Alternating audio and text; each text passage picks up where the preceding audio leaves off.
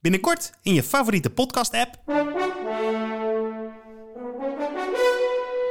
De Maestro met de Breinaald. Een podcast over dirigeren. Waarin ik, Christian Kuivenhoven, in opdracht van die International Conducting Competition Rotterdam erachter probeer te komen wat er voor nodig is om dirigent te worden.